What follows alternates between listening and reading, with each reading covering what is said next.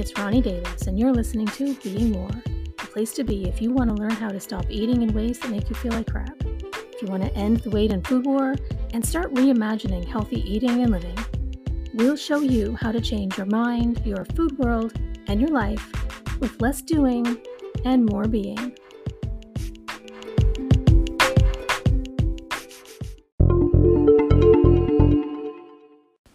Been following me for any length of time or you know tuning in here for for a while, you probably already know that I used to be very obsessed with food, particularly anything that had sugar in it. Um, you know, to the point of feeling like I was full on addicted to it, all of it. The harder that I tried to stop, the more I craved and felt completely uncontrollable around it all. And today I wanted to talk to you about how and why I got there and how I learned to stop feeling obsessed with it all, addicted to it all, out of control, you know, all of that stuff. Um, and how you can too, because there is hope. Like you don't have to stay living like that forever. Um, and changing it starts with understanding what's driving it, right? Because I always like to start with why. Why am I here? How did I get here, right? So when I was younger, I never really thought much about food. I just ate what I wanted. I ate all the typical foods that kids eat, you know, homemade bread, cookies, pasta, potatoes, whatever. You know, all the foods that basically every single diet tells us should be banned for all eternity. Um, I never really thought about food. I just ate what my mother fed us. I ate what was in the house. I never felt addicted to it or anything. I never even really thought about food. And I always just stayed pretty tiny. And then in my teens, uh, you know, I put on a couple pounds. And I do mean a couple. It, you know, I was a teenager. Um, and over a couple of years, you know, I put on maybe two or three pounds. I was still well over under 120 probably. And, and, um, you know, two to three pounds over a few years is hardly anything to be concerned over, especially when you're still just a teenager.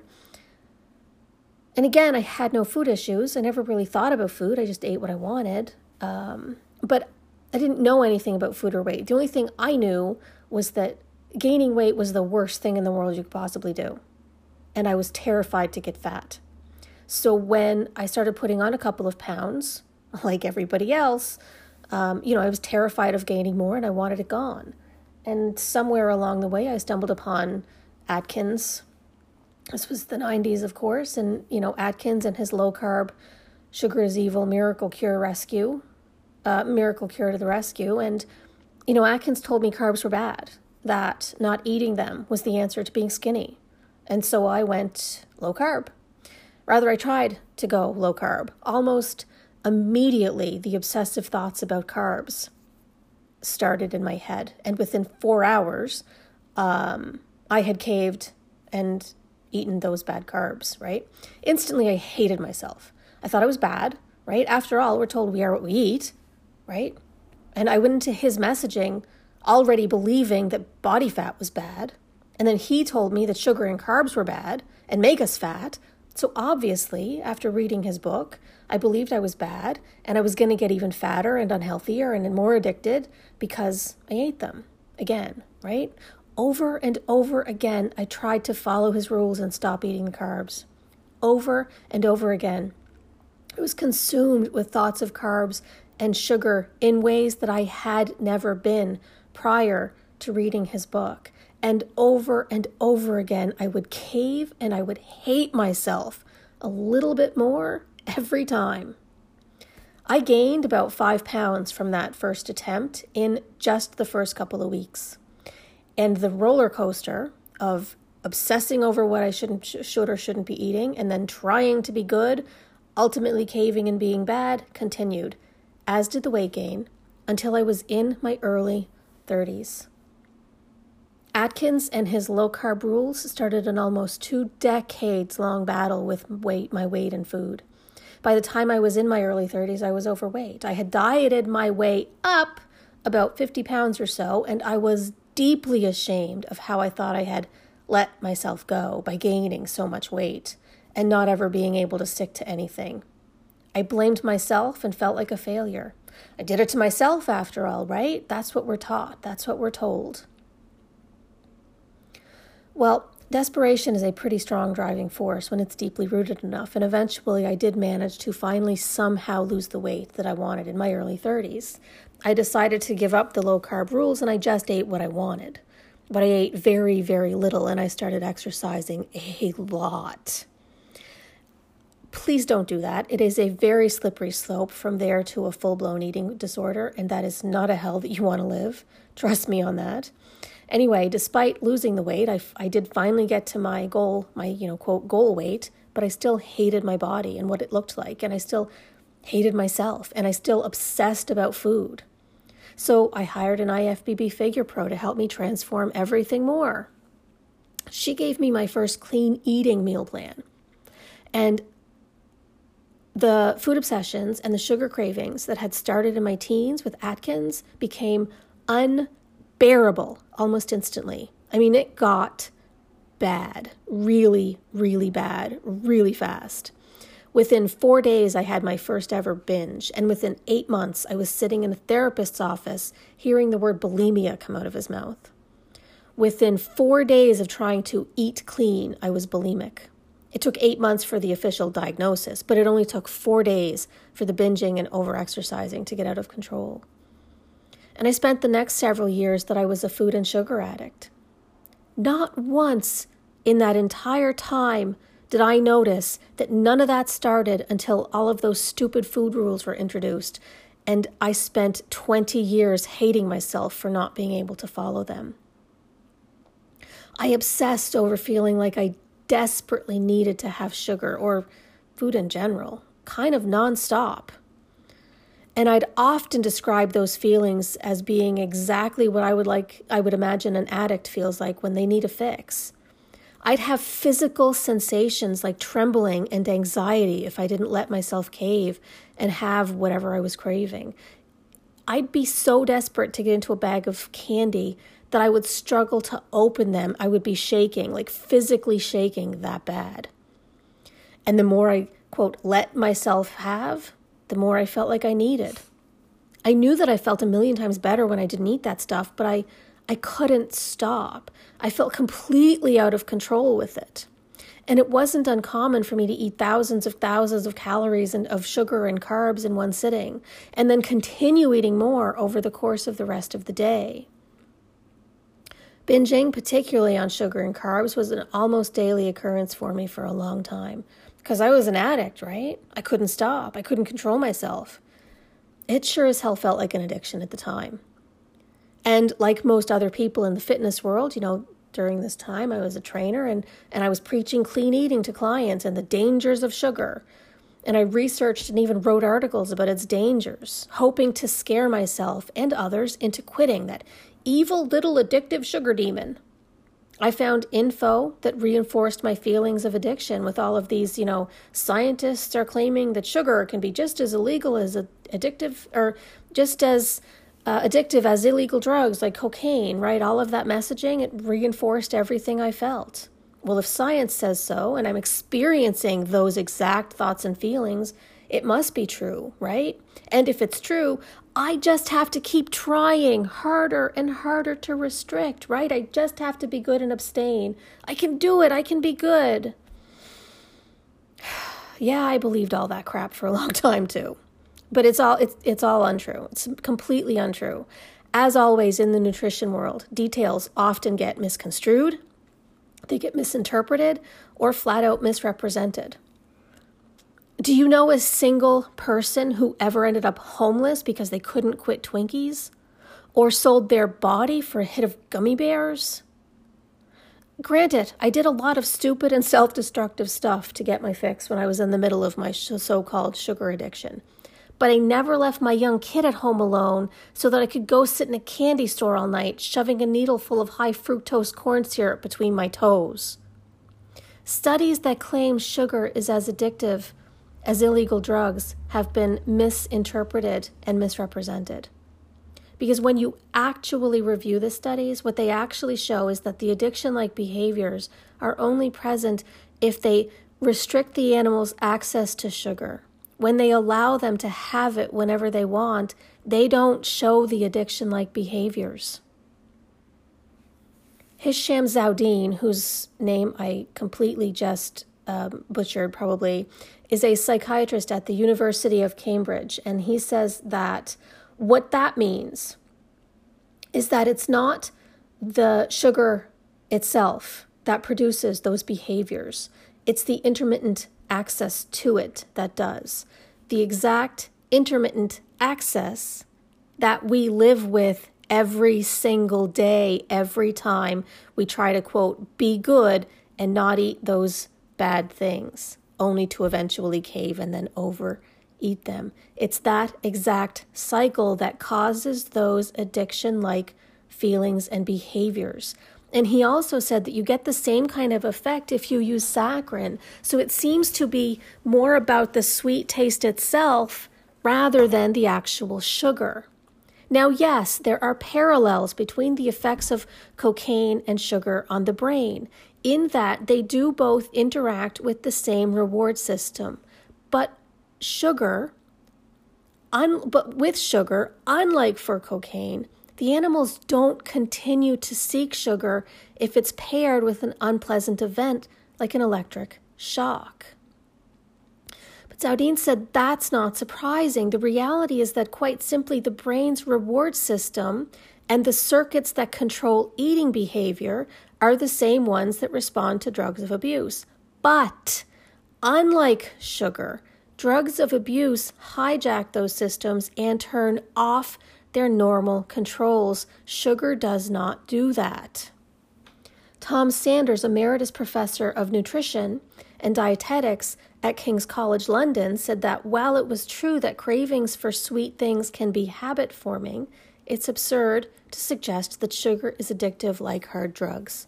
So, again, you only see the addiction like behavior in rodents when the animals are restricted in their access to sugar and those addiction like behaviors are present because they're connected to the habit reward center in their brains rather than a physical dependency. When the test subjects are allowed to eat sugar whenever they want, like with humans, those properties vanish, the addictive properties vanish.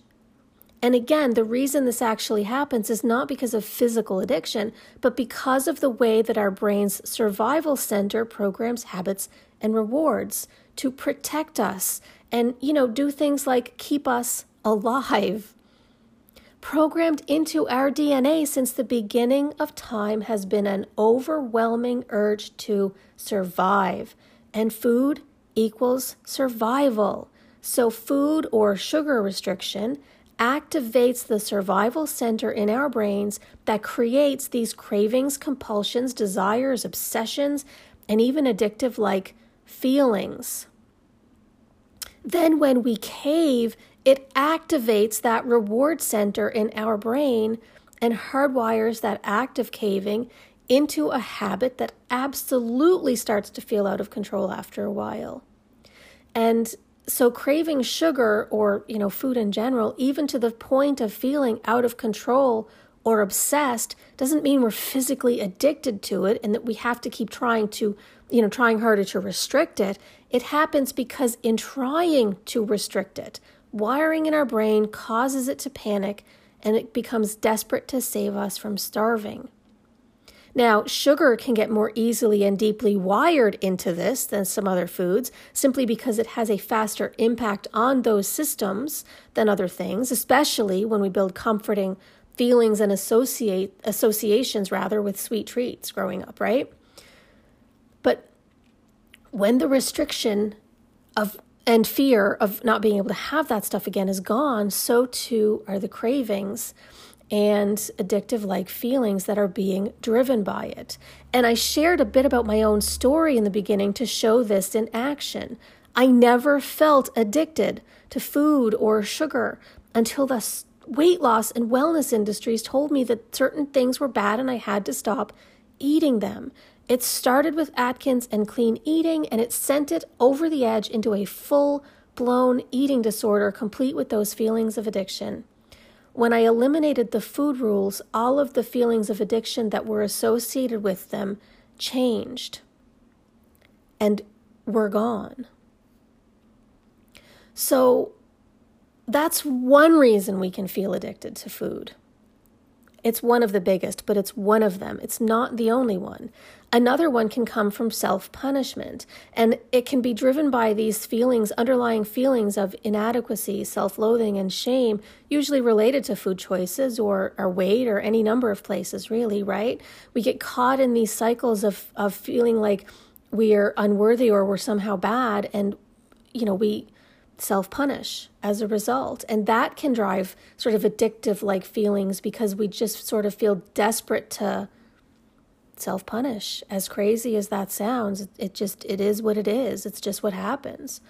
And when I disengaged from the diet and fitness world so that I could actually start healing my weight and food struggles, I started working on changing all of those causes. And so the reasons that I would feel out of control or addicted to food or whatever for those reasons started to vanish. But there were still other times, even after I stopped restricting and I started self punishing even less, there were still times when I still was feeling out of control. And I started recognizing yet another drive for my compulsive eating. It's sort of related to the self punishment that I just spoke of, but it even goes deeper than that. I started noticing that I quite often felt like there was literally a hole in my chest, a huge, gaping, aching hole that I could never fill, no matter how much food I stuffed into it. And Lord knows I tried with massive quantities of food. And I used to wonder, what the hell is that hole and how do I make it go away? I mean, I would be throwing up in my mouth, I would be so full, and I would still feel this gaping hole that just ached in my chest. And what I learned about that hole changed everything about my life. Tara Brach talks about a concept in Buddhist cosmology called the realm of the hungry ghosts. And I've only recently stumbled across this concept, but it really is a beautiful way to describe what that hole in my chest was. In Buddhist cosmology, one of the psychic domains that's described is the realm of hungry ghosts. The hungry ghosts are figures that are drawn with these, you know, scrawny little necks and big, huge bellies, and they're riddled with powerful desires that they can never really satisfy. Nearly everybody I know struggles with their own version of this hungry ghost system, uh, syndrome, to varying degrees. And because having desires is a natural, necessary part of being human. Basic human desires are necessary for our species to survive and to thrive. And those when those basic needs for safety, connection, bonding, a healthy sense of our own worth, our value, you know, feelings of being fully loved and accepted, when all of those basic human needs go unmet, we become consumed with substitutes drugs or alcohol, perfectionism and approval, food, sex, external validation, you know, whatever. We get trapped or confined by those dire desires in ways that create tremendous pain and stop us from fully living, from be, fully being present, from fully feeling loved. And chasing weight loss is a particularly strong one for our hungry ghosts because it promises that if we just keep trying, if you know all of those desires desires that we have to be loved accepted to feel good enough they'll just be instantly fixed if we just lose the weight. So we just keep trying. We just keep chasing this weight loss because you know that hungry ghost is so desperate for these things. And this is this is what promises that it will give it to us and then every time we fail the shame and the judgment and all of those extra, um, you know, punishments that we pile on ourselves make us feel worse and just keep fueling the ghosts. The ghosts just keep getting hungrier because we just keep piling more shame and judgment and self loathing on these feelings that are really just desperate for love and belonging and acceptance. William C. Moyer is a man well known for his work in the field of addiction and for his own struggle with it. Spoke at an MIT conference several years ago, and he said, I have an illness with origins in the brain, but I also suffer with the other component of this illness. I was born with what I like to call a hole in my soul. a pain that came from the reality that I just wasn't good enough, that I wasn't deserving enough, that you weren't paying attention to me all the time, that maybe you didn't like me enough. For us addicts, recovery is about the spirit and dealing with that hole in the soul. And there it is. That's what it was. That was the hole I used to have in my chest, the hole in my soul, the hungry ghost. This is the core of the Buddhist hungry ghost concept. And almost everybody has their own version of this hungry ghost because we're born into a world that teaches us to assign worth to humans based on external measurements of success. And in that world, you can never really feel like you're measuring up if you keep trying to conform, if you keep trying to measure your success by all of these external measures. Your hungry ghosts just keep getting hungrier. We are living disconnected from ourselves on a really deep level. We feel a sense of disconnection from others. We feel like we are somehow you know, lacking all of this basic goodness that others possess. And somehow, at our core, we're just not good enough. In this very deep way, it keeps us feeling disconnected from not only ourselves, but from others. And from the present moment, from the beauty and the joy in the present moment. And we, so we just keep chasing substitutes that could never possibly fill the void. In our society, we tend to look at addiction from a very limited point of view. We judge people to be, quote, addicts if they're, you know, hooked on something that we consider to be typical addictions drugs, alcohol, sex, smoking, exercise, gambling, shopping, food, whatever, right? And this is where we need to expand our definition of addiction. Because while it's true that physical addictions to food aren't really a thing. We can have addiction like feelings because of what you could call mental addictions. And that's all of these things I've been talking about. So, in this case, we would define addiction as any habitual psychological dependence on a substance, on a thought, on a behavior, or a practice that we can't intentionally control. And these mental addictions or attachments happen purely as patterns that get wired into our brain as these autopilot actions and reactions. Emotional eating is a good example of this. When we have no other coping strategies for difficult emotions, we may feel desperate and out of control with food as we try to self soothe.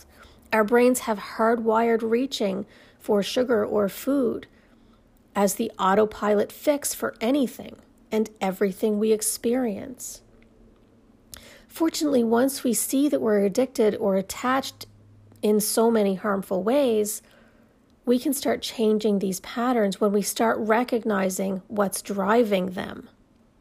Unfortunately, we often end up addressing only the behavior itself, which isn't usually helpful because it's just attempting to band aid the symptom rather than actually heal the need that those attachments or addictions are filling. And in the case of food, when we only focus on the behavior, which most people do, the compulsive eating aspect of it, we usually address it by trying to force ourselves to stop the behavior, to abstain, right? And as we've discussed, any type of food restriction absolutely will drive compulsive overeating. So all it does is make the problem worse.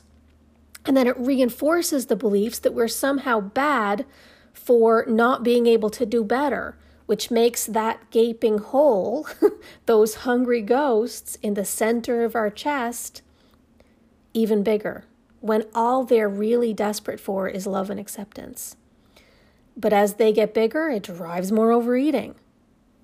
And what does that continued pattern of trying harder and caving over and over again um, drive? What feelings do those drive? Does that pattern drive? You guessed it, more hate, self-hate and shame.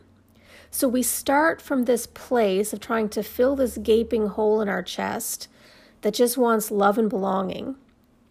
And we just keep layering on more and more shame and self hate every time we, quote, screw up or don't have enough willpower. And side note, your body needs food to live. You were never supposed to need to have willpower with food. The whole concept of willpowering your way to abstinence with food is a bullshit lie created by the diet industry to explain away why their so called solutions aren't working for people. Now, Buddhists call this extra helping of shame and condemnation that we direct at ourselves the second arrow. So, not only are we caught in the cycle of cravings, shame, and these addictive like feelings, that being, of course, the, the first arrow, we're adding to our own suffering and pain with this second arrow by then judging and hating ourselves for it. And that's where we stay, stuck in these cravings, shame, addictive loops, unable to be present or truly engaged in the life that's right here waiting for us because we're always chasing something that we feel like we're not getting. And because that second arrow, that extra layer of shame and self hate that we pile on ourselves, just keeps fueling the suffering and the desires of the hungry ghost more than just about anything else. I have never met a single person who was able to heal their relationship with themselves, with food, or their bodies while still trying to restrict food and judging themselves harshly for it. Ending the attempts at food restriction ends the compulsions that are being driven by food scarcity. Relearning to trust yourself and your body puts the power over your body, your thoughts, your choices and your life back in your hands. And releasing the shame, the blame, the self hate it allows you to start working on the deeper needs of your hungry ghosts, the things like feelings of safety, love, belonging, acceptance, all those things it's been begging for. Self compassion and present moment awareness bring you back home, to peace, to this moment, to acceptance and belonging and tenderness, all of the things that soothe your hungry ghost. So, Pause and think about some of the ways that you get stuck in these addictive patterns. And then the ways that you make yourself feel worse with these second arrow attacks. Pause for a minute and really connect with the feelings of shame and blame that arise when that happens. That's the second arrow. The addictive pattern is your hungry ghost. It's the need that's going unfulfilled. The shame and the blame is the second arrow. That's this extra suffering that you're piling on yourself that's feeding the hungry ghost even more, those addictive like feelings. And so just pause for a minute and be with those feelings. What do they feel like? Breathe and just connect inward. What are you feeling? What are those feelings trying to tell you? What do your ghosts need? I find it really helpful to place my hands on my chest, on my heart when I do this. It helps me connect with the feelings of tenderness and self compassion that I lacked for so long. And you know, you can just put your hands on your heart and maybe rub your chest and just ask again, what do I need right now? If you could give that hungry ghost one message, what would be the most helpful thing for it to hear right now? Some of my favorites are simply just repeating to myself, It's okay, sweetheart, you're okay. You're doing the best that you can, and that's enough. It's okay. See, when we give those hungry ghosts what they truly crave the love, the acceptance, the true connection, the safety our hungry ghosts lose their power. And whatever we repeat gets strengthened. So when we understand and are aware of our addictive like behaviors, the compulsions behind them stop feeling so strong and just begin to fade away. The behaviors no longer feel out of our control, and we just start organically making different choices about how we respond to things if we keep repeating the same patterns of feeding and fueling the ghosts, the pathways in our brains that are responsible for them just keep getting strengthened, which makes them continue and feel more and more out of control. But when I actually started understanding what was driving that whole feeling in my chest, the hole in my soul. I started viewing every moment of the day as a new chance to get curious about old patterns. It was a new chance to meet that empty and ashamed feeling in my chest with pure tenderness and kindness and compassion and acceptance. And that changed literally everything in my life, including all of those feelings of addiction around food. The poet Rumi writes, and, and I'll leave you with this. The poet Rumi writes, This is how a human being can change. There's a worm addicted to eating grape leaves. Suddenly he wakes up. Call it grace, whatever. Something wakes him, and he's no longer a worm. He's the entire vineyard, and the orchard too, the fruit, the trunks, a growing wisdom and joy that doesn't need to devour.